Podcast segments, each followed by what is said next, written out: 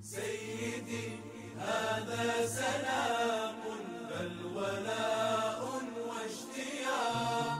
سيدي مكتوب حزن. أعوذ بالله السميع العليم من الشيطان اللعين الغوي الرجيم.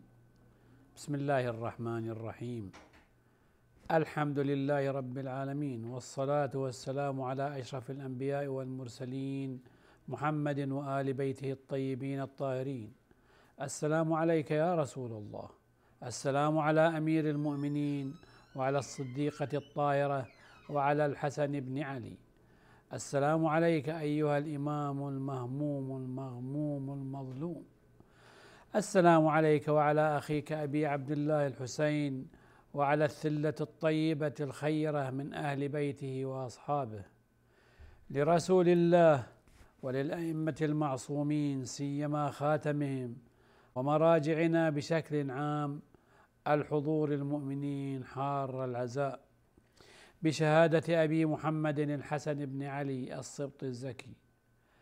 العلاقة بين أمير المؤمنين وبين الإمام الحسن عليهما السلام لها أبعاد كثيرة. بعد منها له دخل في جانب العصمة والإمامة والولاية. وبعد آخر له ارتباط بالأبوة والبنوة. يحكي أمير المؤمنين صلوات الله وسلامه عليه عن هذا البعد في الرسالة التي أرسلها لابنه الإمام الحسن صلوات الله وسلامه عليه. يشرح له أصول المعارف وفروعها وواجباته الاجتماعية واجبه قبال الأمة وقبال أسرته ونفسه وقبال ربه كذلك. بشكل عام يمكن أن نقسم الأبحاث العلمية التربوية إلى أبحاث في أصول التربية ومبادئها وأبحاث ثانية في التطبيقات والمجريات. هذه الوصية أيضا يمكن التقسيم فيها التقسيم فيها واضح. والحديث عن الأصول سبق فيها الحديث عن الفروع وعن التطبيقات. الأصول ثوابت لا تتغير لأن التربية لا بد أن يكون فيها مبادئ. هذه المبادئ مأخوذة من الواقع والحقيقة وليست صرف احتمالات وفرضيات. حتى نعرف قيمة وجود المبادئ وتسليط الضوء عليها فلنلتفت إلى طبيعة التربية التي نعرفها ووصلتنا. مما ينقل عن الغرب من كتابات وفلاسفة ومتخصصين في شأن التربية لأن الأغلب بشكل عام غير إلهيين ويعتقدون بأصالة الطبيعة ولأن الإنسان هو جزء من هذه الطبيعة فالطبيعة متغيرة والإنسان إذا متغير. ربما يستقبحون مثلا علاقة مع في زمن ما ولكن يستحسنونها في زمن آخر لأن المصدر الذي يعتمدون عليه ويوصلهم لهذه النتائج هي التجربة والتجربة مهما تكثرت فهي فهي تنتج استقراء ناقصا. ليس لديهم هناك مبادئ ثابتة للتربية لأن الإنسان يدور ضمن هذه المتغيرات. ومن الطبيعة المتغيرة المتبدلة فهو يستفيد من برنامجها ويضع عليه متغيرات ونظم. هذا بخلاف ما من يعتقد أن هناك واقع موجود في الخارج وهو يجب أن يحدد المسافات بينه وبين هذا الواقع. هناك زمان يتصرم هناك ليل مطية تسارع الانس بالإنسان هناك غاية سوف يصل إليها. هذه كلها ظروف وهي وعاء لهذه الواقعيات.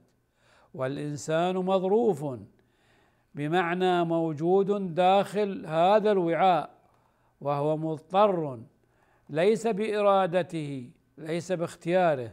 هو لم يختر مثلا هندسة الأرض أو هندسة السماء أو هندسة النجوم أو حتى هندسة ما سوف يأتي في المستقبل. لا يختاره الإنسان.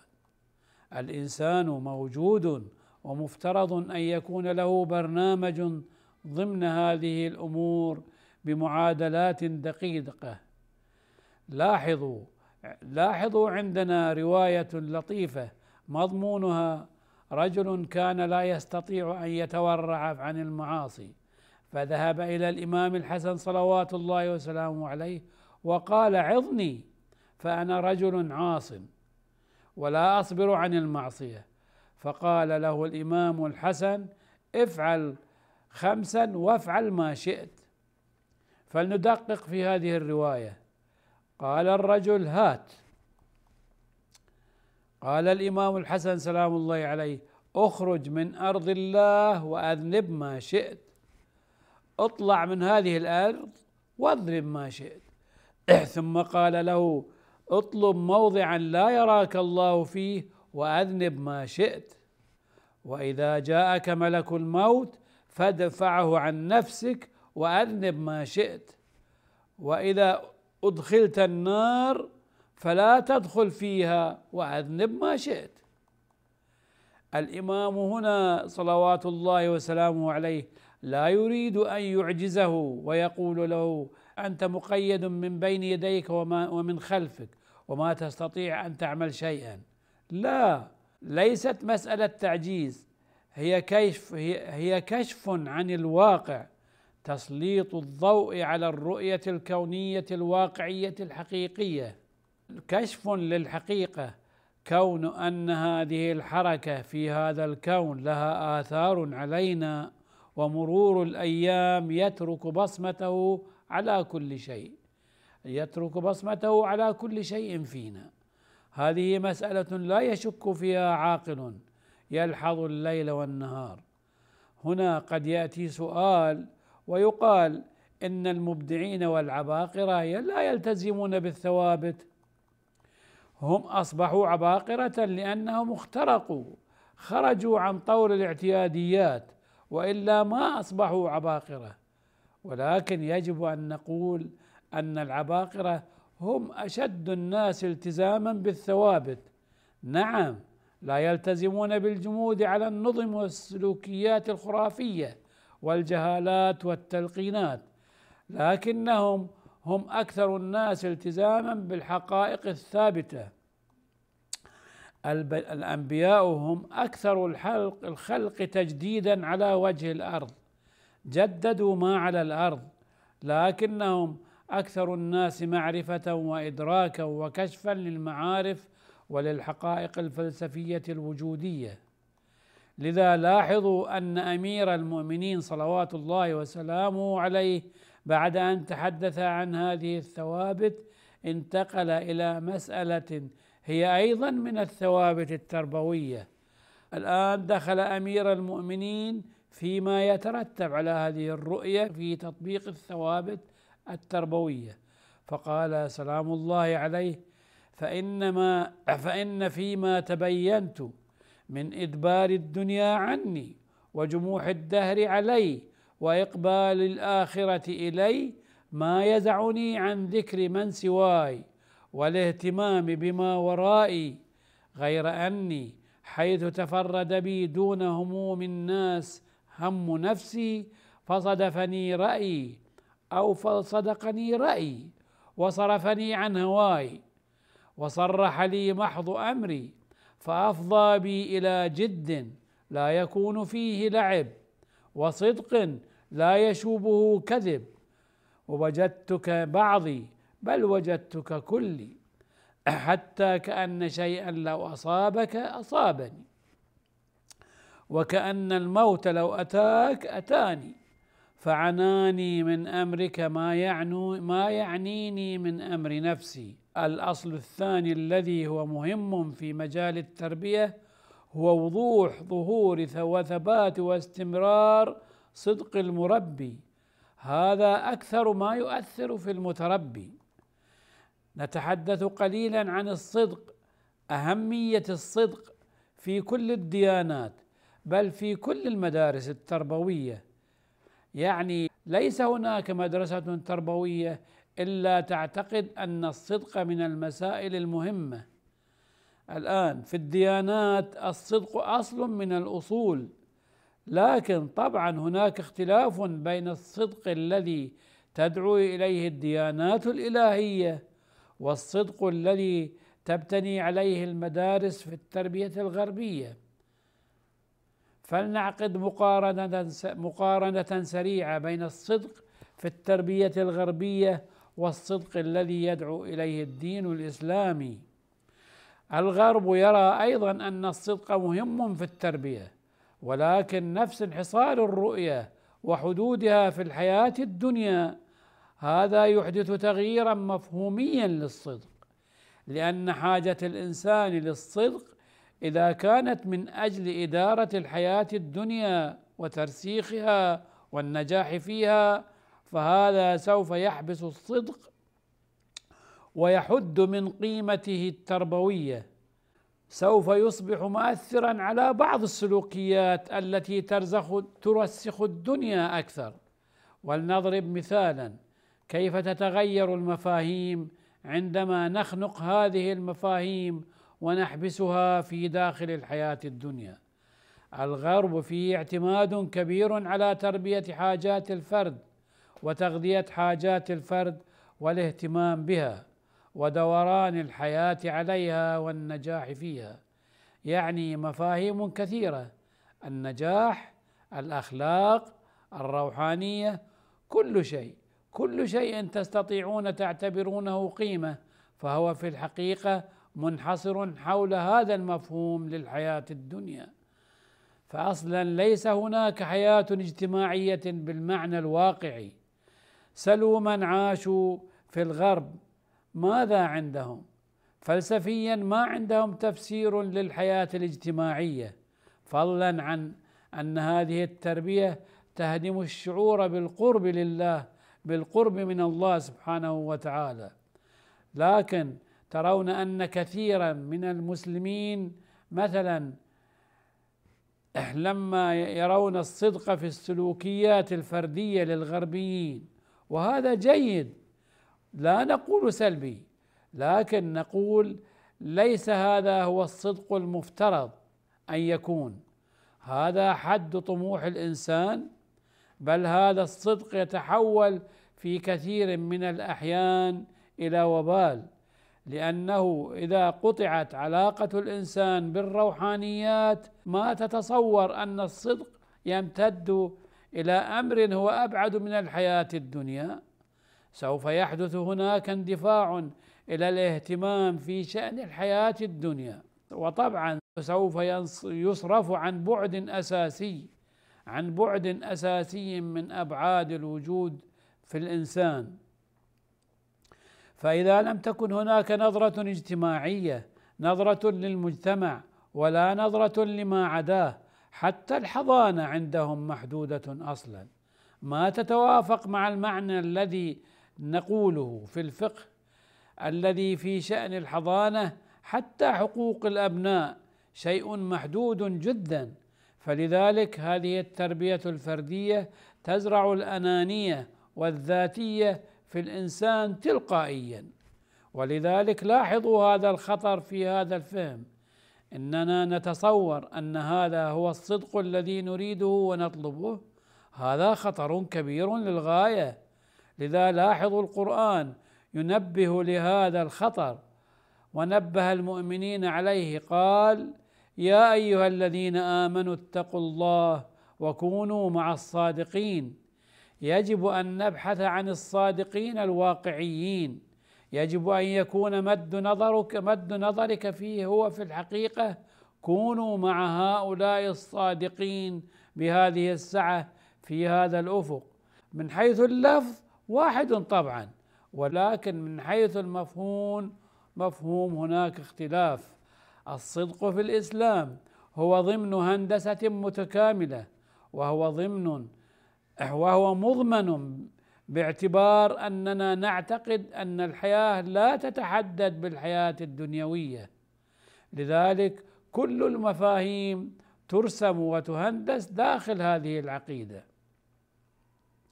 هذا الإعجاب بالصدق هذا لأننا لا نعرف ما رأينا نحن محرومين حتى من الصدق السلوكي. ولأننا لم نجرب طعم الصدق المطلق الذي يتحدث عنه القرآن. كونوا مع الصادقين الصدق درجات. صادقين لمعرفتهم وإحاطتهم بالواقع. ولذلك الصدق أهم أصل يمكن أن يكون سببا لإعطاء سمة الرسالة. لذلك نرى أن أغلب الذين آمنوا بالنبي صلى الله عليه وآله لأن صفته الصادق الأمين. قوله يطابق فعله. الذين عاشوا مع النبي صلى الله عليه وآله لاحظوا هذه المطابقة. ولنضرب مثالا ثاني للتقريب. يوسف سلام الله عليه نبي الله يوسف الذي انتقل وأخذ من كنعان بلا إرادته وبلا اختياره نبي الله يوسف. ما الذي جعل من حول من حوله يؤمنون به ويطلبونه ويعطونه موقع الوزارة؟ هل لأنه نبي يوحى إليه؟ وقال لهم أني نبي يوحى إلي وما إلى ذلك؟ لو كان ذلك لاتهموه بالخرافة والجنون ولكن ظهر لهم أنه صادق ما يقوله يفعله. وما يقوله يطابق الواقع يطابق الواقع الخارجي وما يفعله فيه مصلحة للآخرين. هذا أيضا بعد من أبعاد الصدق. لذلك لاحظوا ما قد قالوا. يوسف أيها الصديق أفتنا في سبع بقرات سمان.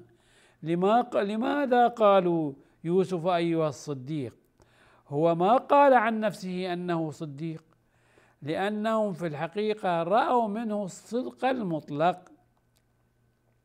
على أي مرب بالضرورة أن يكون صادقا أكبر ضرر وسهم يصيب المتربي عندما لا يتحلى المربي بالصدق في قوله أو في فعله أو في نواياه أو في نواياه أو في أغراضه. هذا أسوأ شيء. إننا حينما نقول أن الصدق عامل أصيل في التربية والقدرة على التأثير نؤكد في المقابل أن أي قرار يتخذه الوالدان يصب فيما يشتهون ويريدون ويتعاملون مع أبنائهم كدمية. يتزينون بها وتردد وتردد قناعاتهم بلا وعي. ليضيف الأبوان إلى وجودهم زينة وزخارف اجتماعية. ويعود أصل ذلك لرؤية المال والبنون زينة الحياة الدنيا في حال أن زينة الإنسان الواقعية هي معتقده ومعارفه. إن هذه الرؤية غش في النصيحة للأبناء وعدم تمحيض الرأي. مثال ذلك ماذا تستفيد الطفله حين تقتني الأم لها ما تتزين به؟ الأم الأم أو الأب كذلك. إن ربط الأبناء بالدنيا إن ربط الأبناء بالدنيا لا يجعلهم من الباقيات الصالحات. كذلك هذا النوع من السلوك يمهد الأرضية لخلق معارة ضد الآباء والأمهات. في حال اكتشاف الأبناء لانقلاب هذا العنصر التربوي. ولهذا نلاحظ البنوة والأبوة والأمومة كذلك من أعلى مظاهر الصدق في العلاقات. لاحظوا قول رسول الله صلى الله عليه وآله يا علي أنا وأنت أبوا هذه الأمة. بمعنى لو كان أن هناك علاقة أكثر صدقا وأعلى نزاهة من علاقة الأبوة والبنوة. لضربها النبي صلى الله عليه مثلا لعلاقته بأمته. هي الأبوة والبنوة في الحقيقة التي يتمحض فيها الصدق ولذلك ليس كل نبي يمكن أن يكون ابا لأمته بمعنى أعلى مستوى في الرحمة أعلى مستوى في الصدق. التي هي من خصائص الأبوة ولذلك استشهد بها رسول الله صلى الله عليه وآله. هذا الذي جعله يصلح أن يكون هو وعلي ابوا هذه الأمة. انظروا للقرآن. أذكر لكم بشكل مختصر يتكلم عن سائر الأنبياء مع ما فيهم من صدق ومحبة وإيثار. لكنه يقول ثلاثة أو أربع آية أربع آيات جاءت بهذا المعنى. إذ قال لهم أخوهم نوح ألا تتقون؟ إذ قال لهم أخوهم هود ألا تتقون؟ إذ قال لهم أخوهم صالح ألا تتقون؟ إذ قال لهم أخوهم لوط ألا تتقون؟ لكن بالنسبة لرسول الله صلى الله عليه وآله فالعلاقة علاقة أبوة يعني مستوى يمكن أن يتصور أن نتصور علاقة كاملة في الصداقة ليس فيها أي مصلحة لأنها تشبه علاقة الربوبية. جاءت جملة وما أسألكم عليه من أجر إن أجري إلا على رب العالمين في خمس آيات من سورة الشعراء.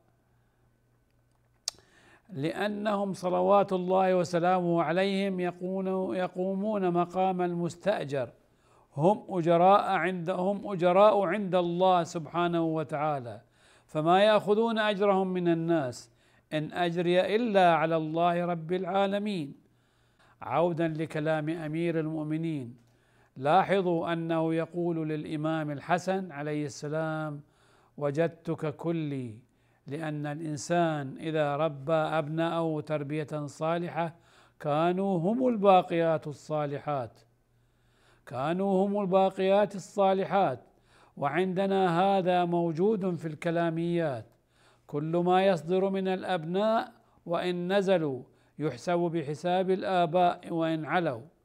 لاحظوا قول أمير المؤمنين صلوات الله وسلامه عليه لأني وجدتك كذلك. وصرح لي محض أمري فأفضى بي إلى جد لا يكون فيه لعب وصدق لا يكون لا يشوبه كذب. هذه الحالة الجادة وصف الصدق التام وتمحيص الرأي والنصيحة واهتمام أمير المؤمنين عليه السلام بشأن نفسه أوصله إلى أن غاية ما يهم به في التربية إلى غاية ما يهم في التربية هو أن يوصل هذه الرؤية لابنه الإمام الحسن صلوات الله وسلامه عليه لكي يرى الدهر على ما هو عليه والزمان على ما هو عليه والجنة كما هي وعلاقته بالآخرين. هذا كله صدق في صدق ولا شك أن عناية هكذا أب يربي إنسانا آخر سيكون مؤثرا. وفعلا استطاع الإمام الحسن صلوات الله وسلامه عليه أن يعالج الأمة بكأس الصدق أن يتجرع هو صلوات الله وسلامه عليه ثم الكذب والحيلة والافتراء والخيانة والظلم ويسقي الأمة كأس البسالة والإخلاص والصدق. لاحظوا أن الإمام الحسن صلوات الله وسلامه عليه أعد وأقام كل مائل حتى يخرج الإمام الحسين في كربلاء. أبيضا نقيا طاهرا لا يطلبه أحد بدين ولا بدم. أوصى الإمام الحسن صلوات الله وسلامه عليه أن يدفن عند جده رسول الله إلا أنه قيد وصيته هذه بأن لا يراق في سبيل دفنه محجمة دم محجمة من دم. هذا التأكيد من الإمام الحسن صلوات الله وسلامه عليه. هذا إرادة منه لأن لا يترك للإمام الحسين صلوات الله وسلامه عليه ما يطلب به. فيكون الإمام الحسين بريئا نقيا طاهرا. أحد أسباب هذا التوكيد أنه لا يريق محجمة دم في سبيله حتى تكون للإمام الحسين سلام الله عليه الحجة البالغة. كما كما يلي الله سبحانه وتعالى. وحتى يكون للإمام الحسين صلوات الله وسلامه عليه وضوح البينة. لاحظوا الإمام الحسين سلام الله عليه عندما خاطب جيش أهل الكوفة وربما كان هذا هو آخر خطاب ألقاه. الإمام صلوات الله وسلامه عليه قال ويحكم أتطلبوني بقتيل منكم قتلته أو مال استهلكته أو بقصاص جراحات؟ يعني عندما هجم على هجم على نهش نعش الإمام الحسن سلام الله عليه ما رد عليهم الإمام الحسن ولا أخذ ثأره. ولذلك يقول تطلبوني بأي شيء؟ قتيل لكم قتلته أو مال لكم استهلكته أو بقصاص جراحات. السلام عليك يا أبا محمد الحسن بن علي ورحمة الله وبركاته وصلى الله على محمد وأهل بيته الطيبين الطاهرين.